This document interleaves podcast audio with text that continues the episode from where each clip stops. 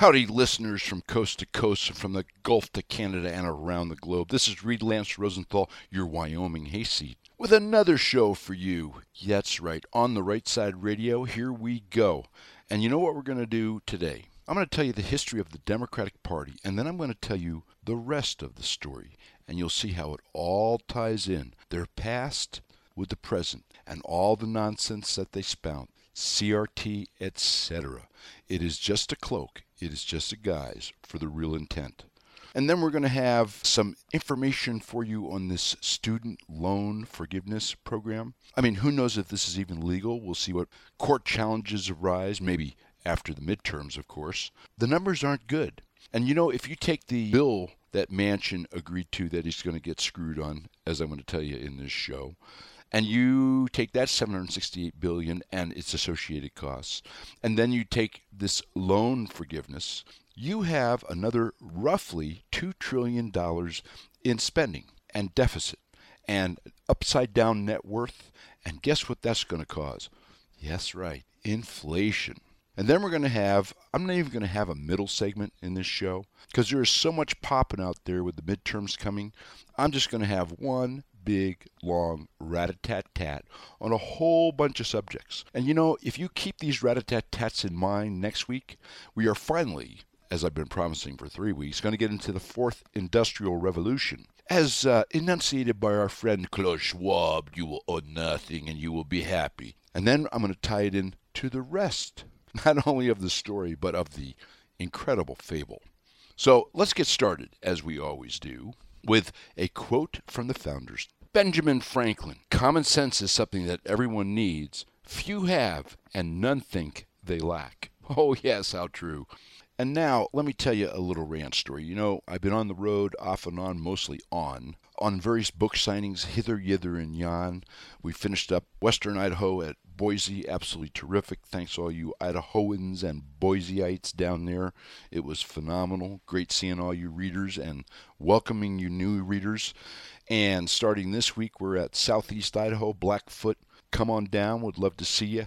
And the week after, we're in Clay County, Iowa, Spencer, Iowa. So happy to see all you Iowans. Be our first event up there. And that really kind of leaves a dearth of, you know, eyes on up to the minute rant stories. But I can tell you one that actually occurred from the road here. So, you know, we had our first cutting, the grass, and the first cutting on the alfalfa fields, the pivots, etc. And it came out, you know, less than normal, but a little bit more than anticipated for this very dry year. So we were relatively happy. And I was talking to our ranch lieutenant just the other night, and he told me the second cutting on the pivot field is now done, and the two grass fields that we had kind of left to do last are also now done. I had projected seven bales on these last two little grass fields, and it came out to 16 bales. Wow! I was ecstatic. But you know, with good news always comes bad news. The pivot field, which has been as high as 46 bales in the second cutting, came out only at 18. And what's the moral of this little rant story? You know, with the good comes the bad. You adapt, you improvise, and you overcome. So, let's get into the show, shall we? The history of the Democratic Party. That was the old days. Now it's the Democratic Marxist Party, as you'll see. In 1829, the party is founded, supposedly on a platform of individual rights, state sovereignty, and pro slavery. In 1830, Andrew Jackson, a Democrat, creates the Indian Removal Act, that forced indigenous people, Native Americans, to leave their homeland. Think Trail of Tears, folks. Outrageous, dark stain on the pages of American history. In 1854, the Republican Party is founded, primarily on an anti slavery platform. In 1857, the Supreme Court case of Scott versus Sandford, famous case. The court ruled that slaves aren't citizens, they are property. Seven justices voting in favor of that pronouncement were Democrats. The two who dissented were Republicans. In 1860, 11 slave states secede from the Union. The Confederacy is born. The Civil War begins. In 1863, Abraham Lincoln signs the Emancipation Proclamation, a Republican, by the way. In 1865, Lincoln is assassinated. His vice president, Andrew Johnson, a Democrat, assumes the presidency, and he opposes integrating newly freed slaves. The freed folks, the freed Americans from the Emancipation Proclamation. In 1865, the Republicans passed the 13th Amendment. It permanently outlaws slavery. In 1865, also, the Democrats established what's called the Black Codes. This is a series of state and local statutes which were intended and did marginalize blacks and keep them really in indentured servitude. Poll taxes, literacy tests, all sorts of other nonsense prevented them from voting. You know, not like just having an ID, which you need for a six pack of beer or a pack of cigarettes. In 1865, Confederate veterans formed the KKK, the Ku Klux Klan, and it is formed to oppose the Republican Party's integration of blacks into mainstream America. Its first grand wizard, the KKK, was a Democrat. Huh, imagine that. Named Nathan Bedford Forrest, two R's in Forrest. The KKK in the next few years lynched, that's right, lynched, 3,446 black folks and 1,289 white Republicans. You know, that was over 86 years, and that's what we know of. By the way, did you notice that they kind of uh, they weren't reticent about lynching their political opponents? That certainly hasn't changed, has it? 1868, the Republicans passed the 14th Amendment, it gives black folks in America, quite rightfully, citizenship. It is opposed by the Democrats. In 1868, also, the Republicans passed the 15th Amendment, which gives black folks the right to vote. Not a single Democrat, not a single Democrat in the House or the Senate supported it. In 1868, the KKK Grand Wizard is the honored guest and speaker at the Democratic National Convention. In 1869, Reconstruction is pretty much ended from the Civil War.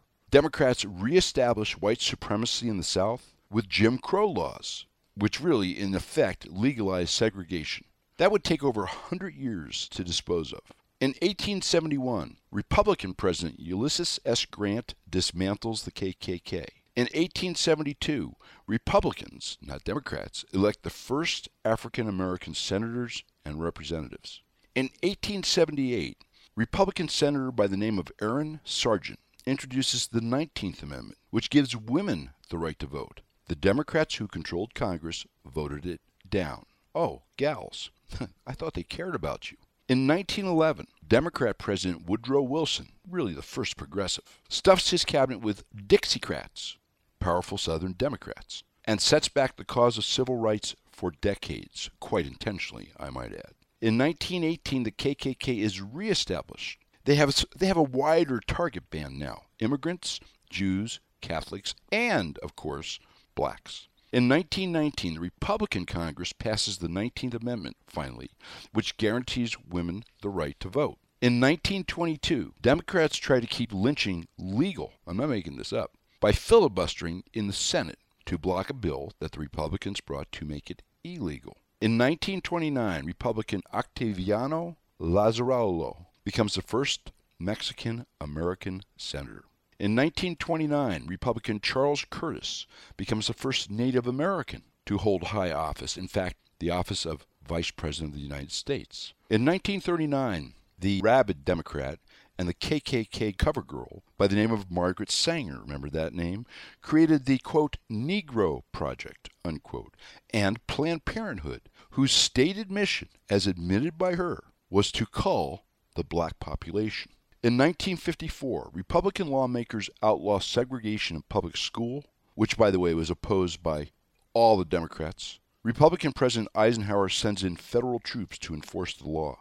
In 1959, the first Republican Asian senator, Hiram Fong, is elected. In 1964, President Johnson, ah yeah, Lyndon baby, starts to run ads titled, quote, Confessions of a Republican, unquote. And Democrats begin to learn that by accusing Republicans, you know, uh, accuse the other side of what you do, of racism, even without evidence, they can gain political power. In 1964, the Republicans, the Republicans who controlled Congress passed the 1964 Civil Rights Act, kind of as an extension of the Republicans' 1957 and 1960 Civil Rights Acts. Guess what? The Democratic senators in the United States Senate filibustered the bill for a record, still stands today, folks, 75 days.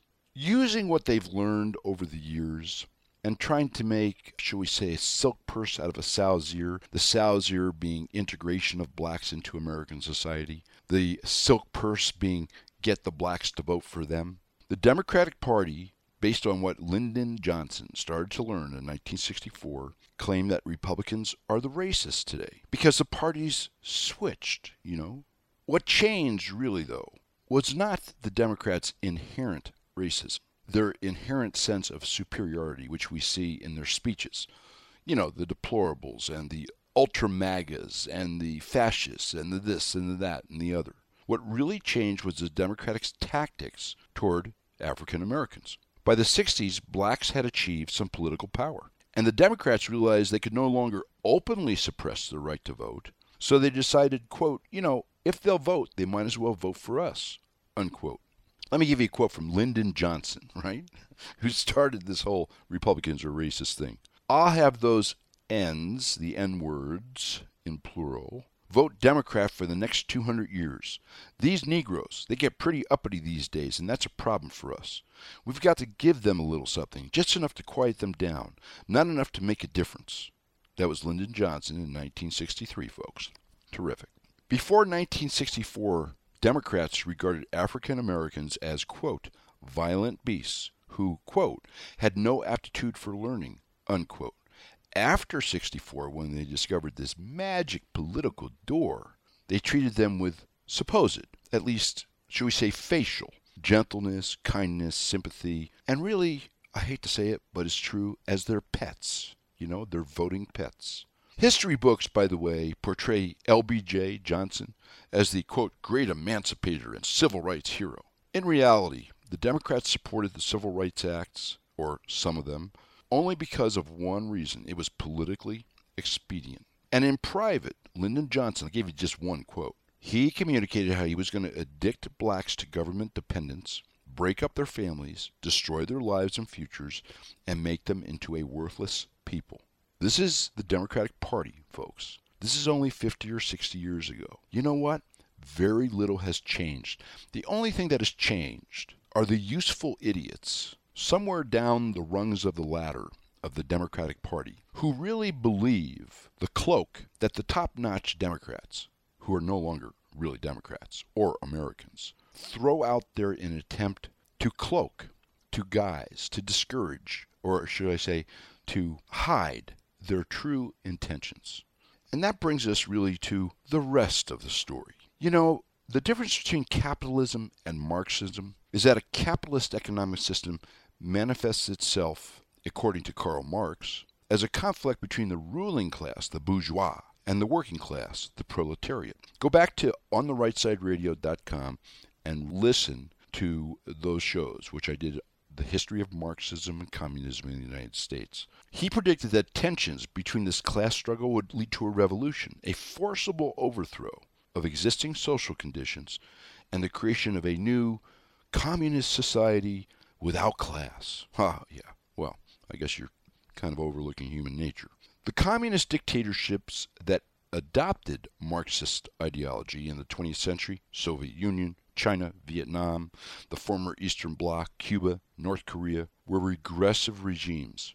They killed more than 100 million folks. Executions, purposeful famine, labor camps, and over 1 billion people in those lands, and many still are, were enslaved, forced labor, and the gulags. In the Western world, Marx's prediction did not come true. The proletariat did not rise up. On the contrary, free market capitalism continued to improve people's lives dramatically, and more so than any other form of government. Marx's followers were disappointed. By the way, his followers were Democrats. Huh, imagine that. And they were disappointed that the socialist revolution they had hoped for failed to materialize. Some of them, named Gramsci, Lukács, Marcuse, and Horkheimer, came up with a new strategy. Instead of an economic revolution, they would ignite a cultural revolution, as Marx called it, a cultural transformation, which would be the trigger for the societal change that they wanted to see occur. It was called, quote, a march through the institutions, unquote. And it was a broad based attack on Western culture through the media, the movie industry, publishing, universities. And it was called cultural Marxism. Horkheimer, Adorno, and Marcuse represented this faction of ideology at the Frankfurt School in Frankfurt, Germany. That institution was founded in 1923. I told you more about it in the historical story on Marxism in the United States. It was dedicated to Marxist studies with the goal of translating Marxism to real life around the world. After 1933, the Nazis forced the school's closure, not because they were right wing, they were just a different left wing sect. And that prompted those folks to move to, guess where?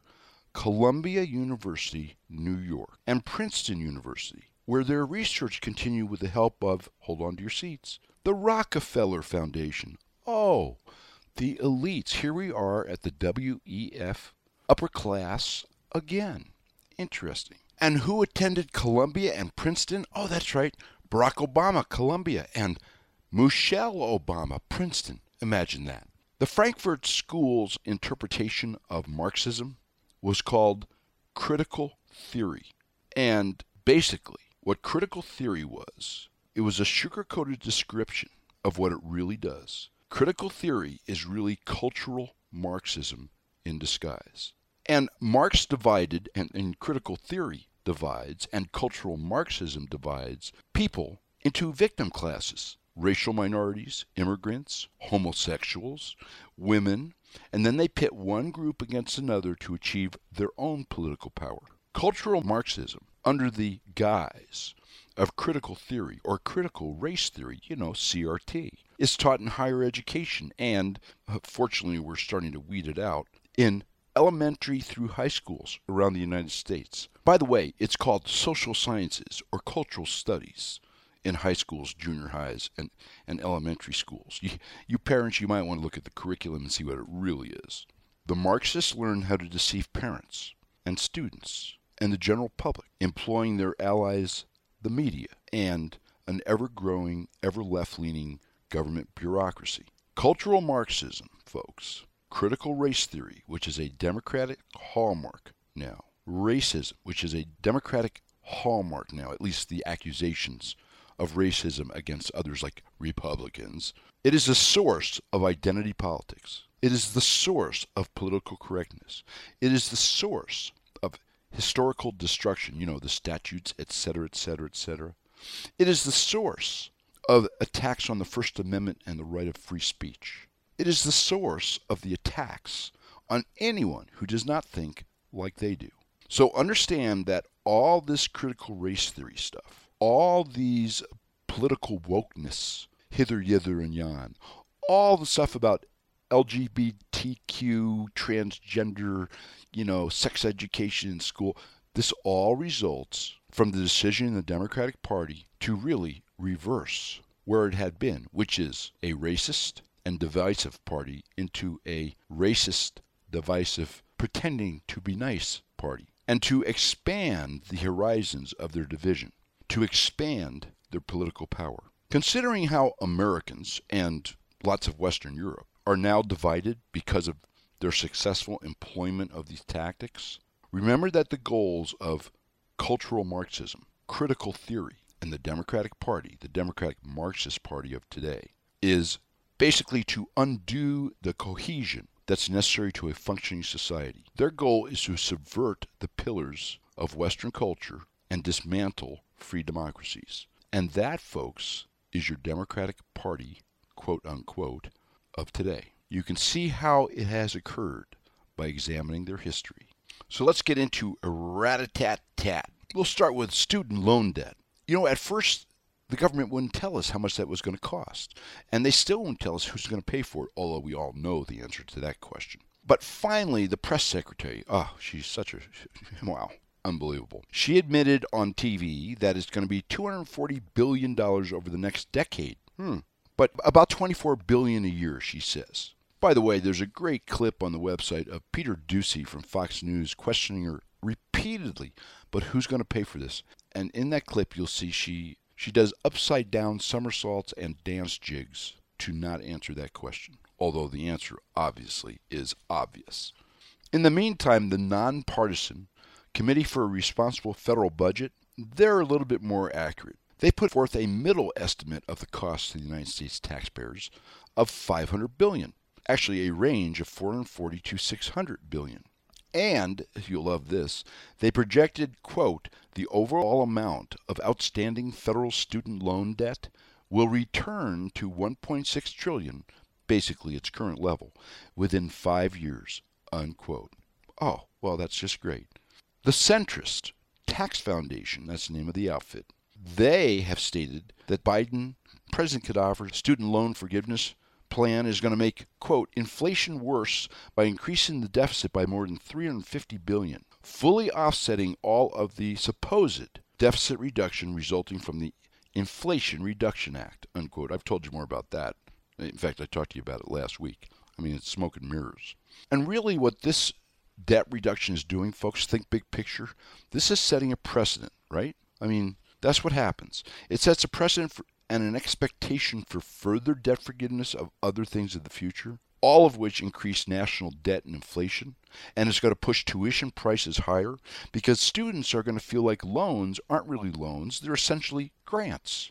And of course, the universities, even though they espouse critical theory and Marxism, they want their hands on every single dollar that can flow their way. So, what are they going to do? Oh, yeah, that's right, raise tuition. Another subject having to do with President Cadaver.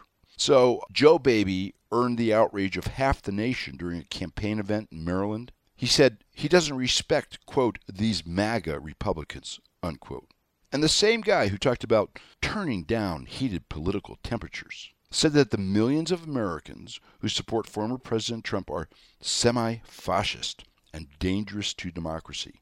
And now, just in the last week, the Democratic National Committee, gee, does this all kind of tie into the historical story? Is coming out in full support of Biden's statements on those MAGA and ultra MAGA Republicans. Ha! Imagine that. In fact, DNC Chair Jamie Harrison, what a peach, on Face the Nation, was clear that the Democratic establishment is fully behind Biden's claims about Republicans.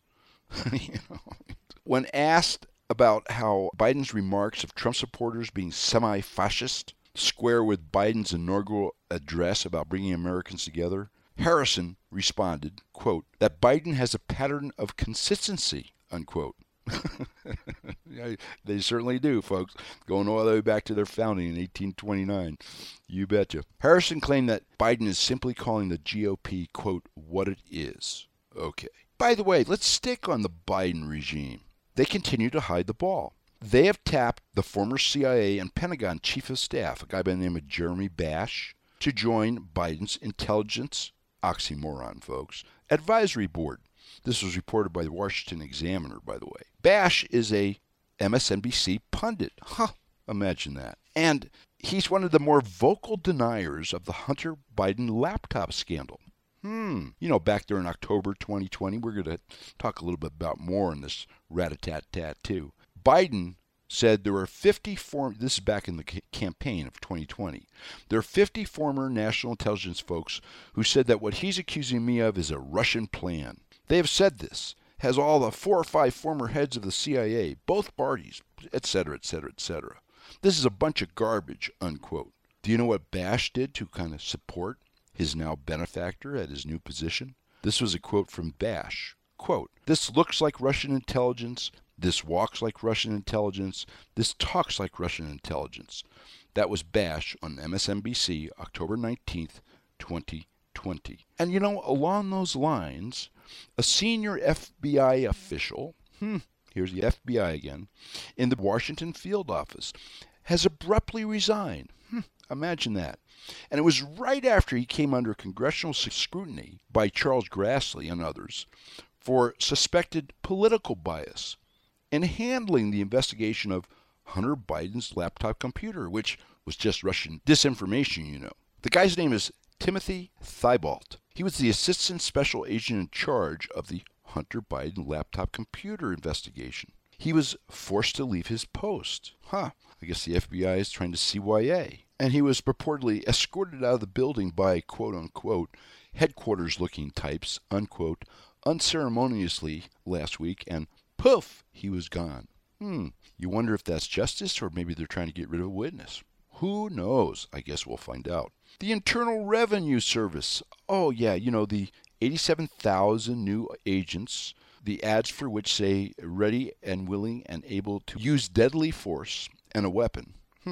In the advertising for them, those new agents are going to have like their own kind of, you know, uh, leadership within the leadership, so to speak. IRS Commissioner Charles Rettig, he told IRS employees last week that the new office that the IRS is establishing to be responsible to uh, get and organize and integrate these 87,000 new, I guess, well armed IRS agents that it'll be responsible for, quote, substantive tax provisions as well as the significant transformation efforts, unquote. And you'll love this. He tapped a gal by the name of Nicole Flax, F L A X, to be deputy commissioner in charge of the well, well, right now she's the deputy commissioner in charge of the large business and international division. Terrific.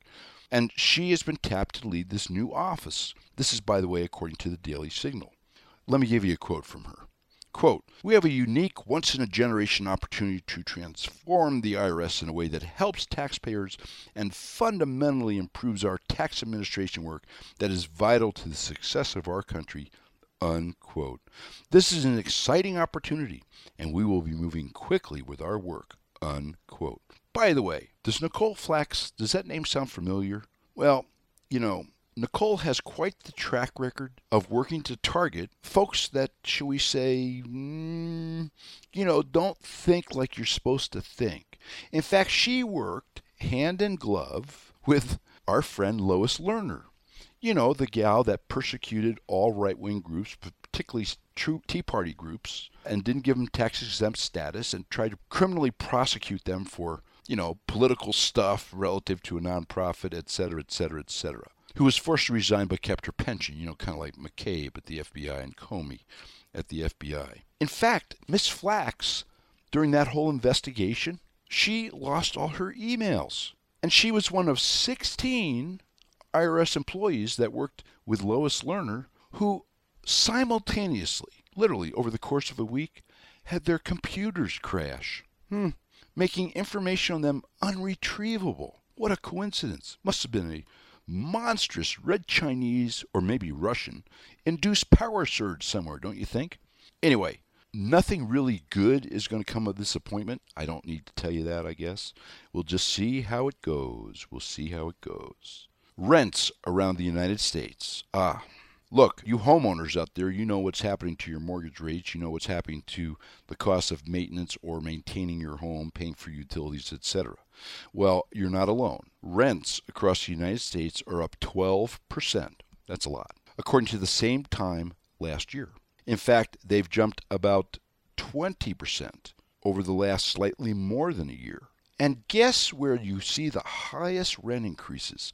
Huh, sanctuary cities. New York City, San Francisco, Miami, Florida, Los Angeles, California, Washington, D.C. And they have thousands of new illegal alien arrivals every month.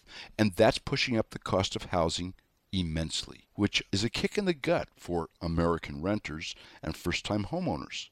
The median rent, folks, in New York City has jumped 40% since last year, and rent for two bedroom apartments has increased 46%.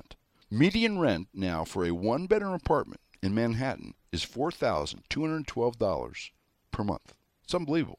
Meanwhile, on the West Coast, rents have also skyrocketed. The median rent in San Francisco has now hit $3,000 a month.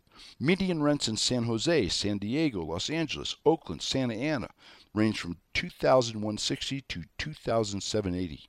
And in Miami, where 6 in 10 residents are foreign nationals, rents have jumped to about 2500 a month. In Washington, D.C., where the state of Texas is busing thousands of border crossers, I love it, median rents are now at $2,370. You know what's amazing? At the same time, rents in cities across Ohio, Kansas, the rest of Texas, Louisiana, Kentucky, Oklahoma, and upstate New York and Iowa have dropped. Hmm, I wonder if there's any correlation here. And then, of course, we have Kathy Hochul. H O C H U L. Remember that name? She stepped in as governor of New York when Cuomo kind of got canned. And she came out the week before last and told Republicans to, quote, get out, unquote, of the state. Hmm. She basically said Republicans and conservatives don't represent her and her party's values. Do you remember our historical story, folks? Yes? You know, cultural Marxism. And what are the Democrats' values again right now? Oh, that's right. Locking up schools and churches, taxing working class Americans, sending jobs to China, opening the border, threatening jobs with mandates, etc. You know, I mean, you can't make this stuff up.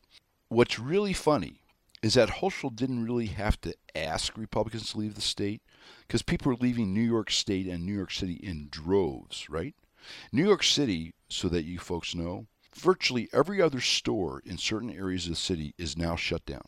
Homelessness is rampant, along with gangs, drug dealers, and a skyrocketing, as in double digits, crime rate across all specters of violent crime. In really good news, Ron DeSantis, go Ron, okay? He dismissed four folks from the school board there in Broward County, you know, where that shooting took place, for incompetence and hopefully there'll be more coming their way because it's been proven by a study they were intensely negligent and they misspent federal funds from one of the programs which was supposed to be for school safety because of their woke policies. And DeSantis, by the way, backed 30 conservative folks to replace woke folks on various school boards in five counties. Virtually a clean sweep of the school boards, which are now conservatively rather than, should we say, culturally Marxist governed, and 25 of the 30 candidates that he endorsed won. Go Ron, go Florida. By the way, he was assisted by the 1776 Project PAC. Throw them some money, guys. They do a good job. 1776 Project PAC.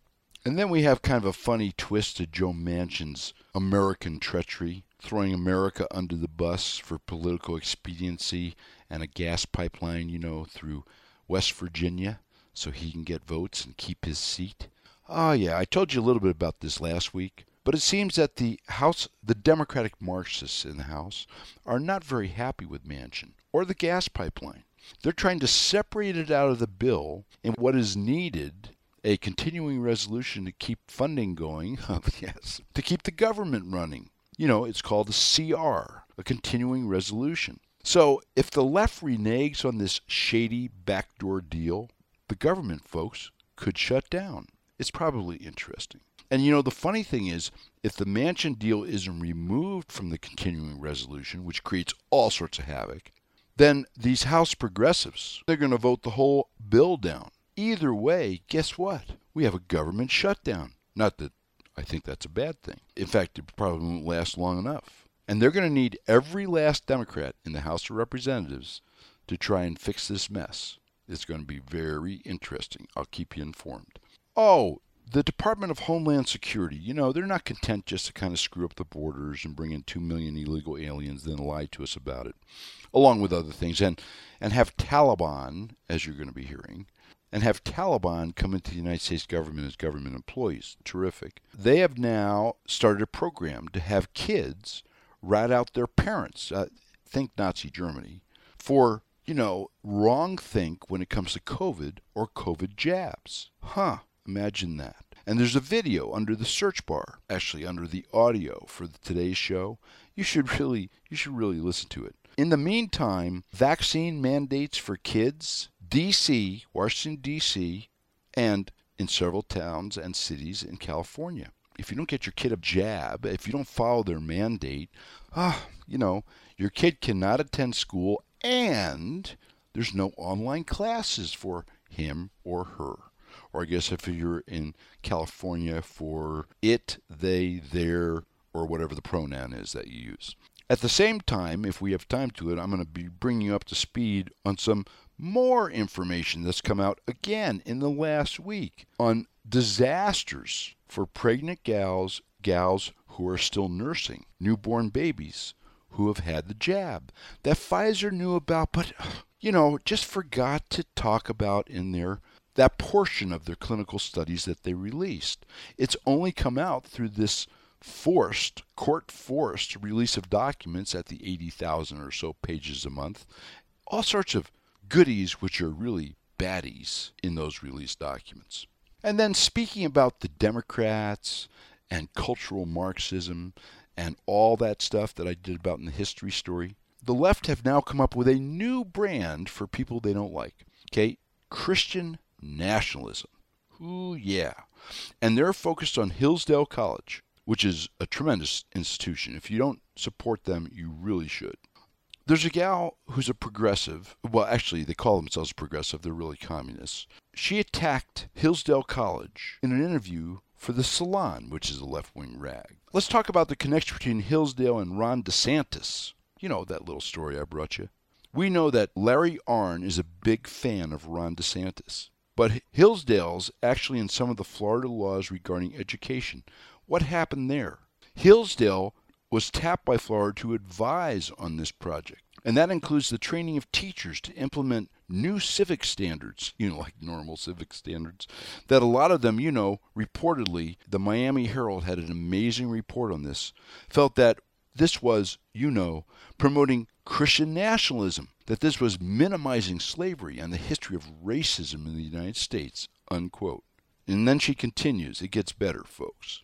You know, because they assert that charter schools are promoted by the right. No, good education is promoted by the right. Charter schools is just one of the means of delivering that, of extricating those black folks that Lyndon Johnson wanted to keep, you know, as pets, to use his terms, from getting educated and getting ahead and doing what they can to, to avail themselves of the opportunity that America offers everyone and should offer everyone. So here's Joyce again. Hillsdale College, back in 2010, started this network of public charters, public classical education charters around the country that were teaching a curriculum that is kind of really big on American exceptionalism, Western civilization, the idea that the U.S. was founded on Judeo Christian principles. God, how could we ever come up with that idea, folks?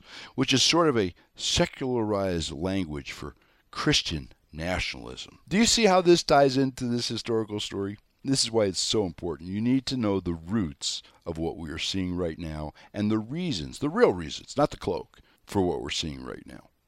And then we have Jennifer Granholm. I've told you about this gal. She's the energy secretary. I've put videos up on the website. I mean, it's just unbelievable listening to her. And she's very concerned about all of us, you know, us average Americans. And she wants to help us lower their electric bills. So this is what she had to say. If you're a low income, you can get your home entirely weatherized through the expansion from the bipartisan infrastructure laws, you know, the crap that was just passed. A significant expansion, and you don't have to pay for anything. If you want heat pumps, insulation, new windows, it's all covered. And if you're moderate income, you can get 30% off the price of solar panels. You know what solar panels cost, folks?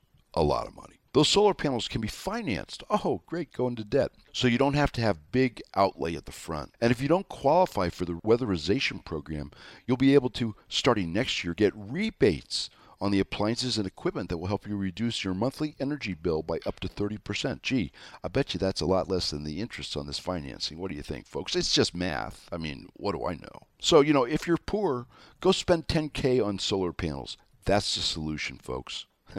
By the way, she also suggested that that $7,500 tax credit that you get for buying a $67,000 EV car, you know, electric car, that that's going to really help the poor and moderate income folks too. I mean, they're so in touch with us, don't you think? In another FBI story, by the way, there was this Arkansas state senator, his name was Jon Woods, and he was sentenced to 18 years in federal prison back in 2018 on fraud charges. Well, it comes to find out that one of the FBI agents on the case intentionally destroyed evidence in order to frame Woods. He admitted, I think this is a week ago Wednesday, that he had paid a company to clean his computer, you know, kind of Hillary Clinton style rendering the hard drive unusable in a forensic investigation. His name is Robert Cessario, and he was charged with and admitted to, quote, corrupt destruction of record in an official proceeding. Hmm. And he goes on to say, I erased, this is his confession, I erased the contents of the computer hard knowing that the court had ordered that the computer be submitted to a forensic examination.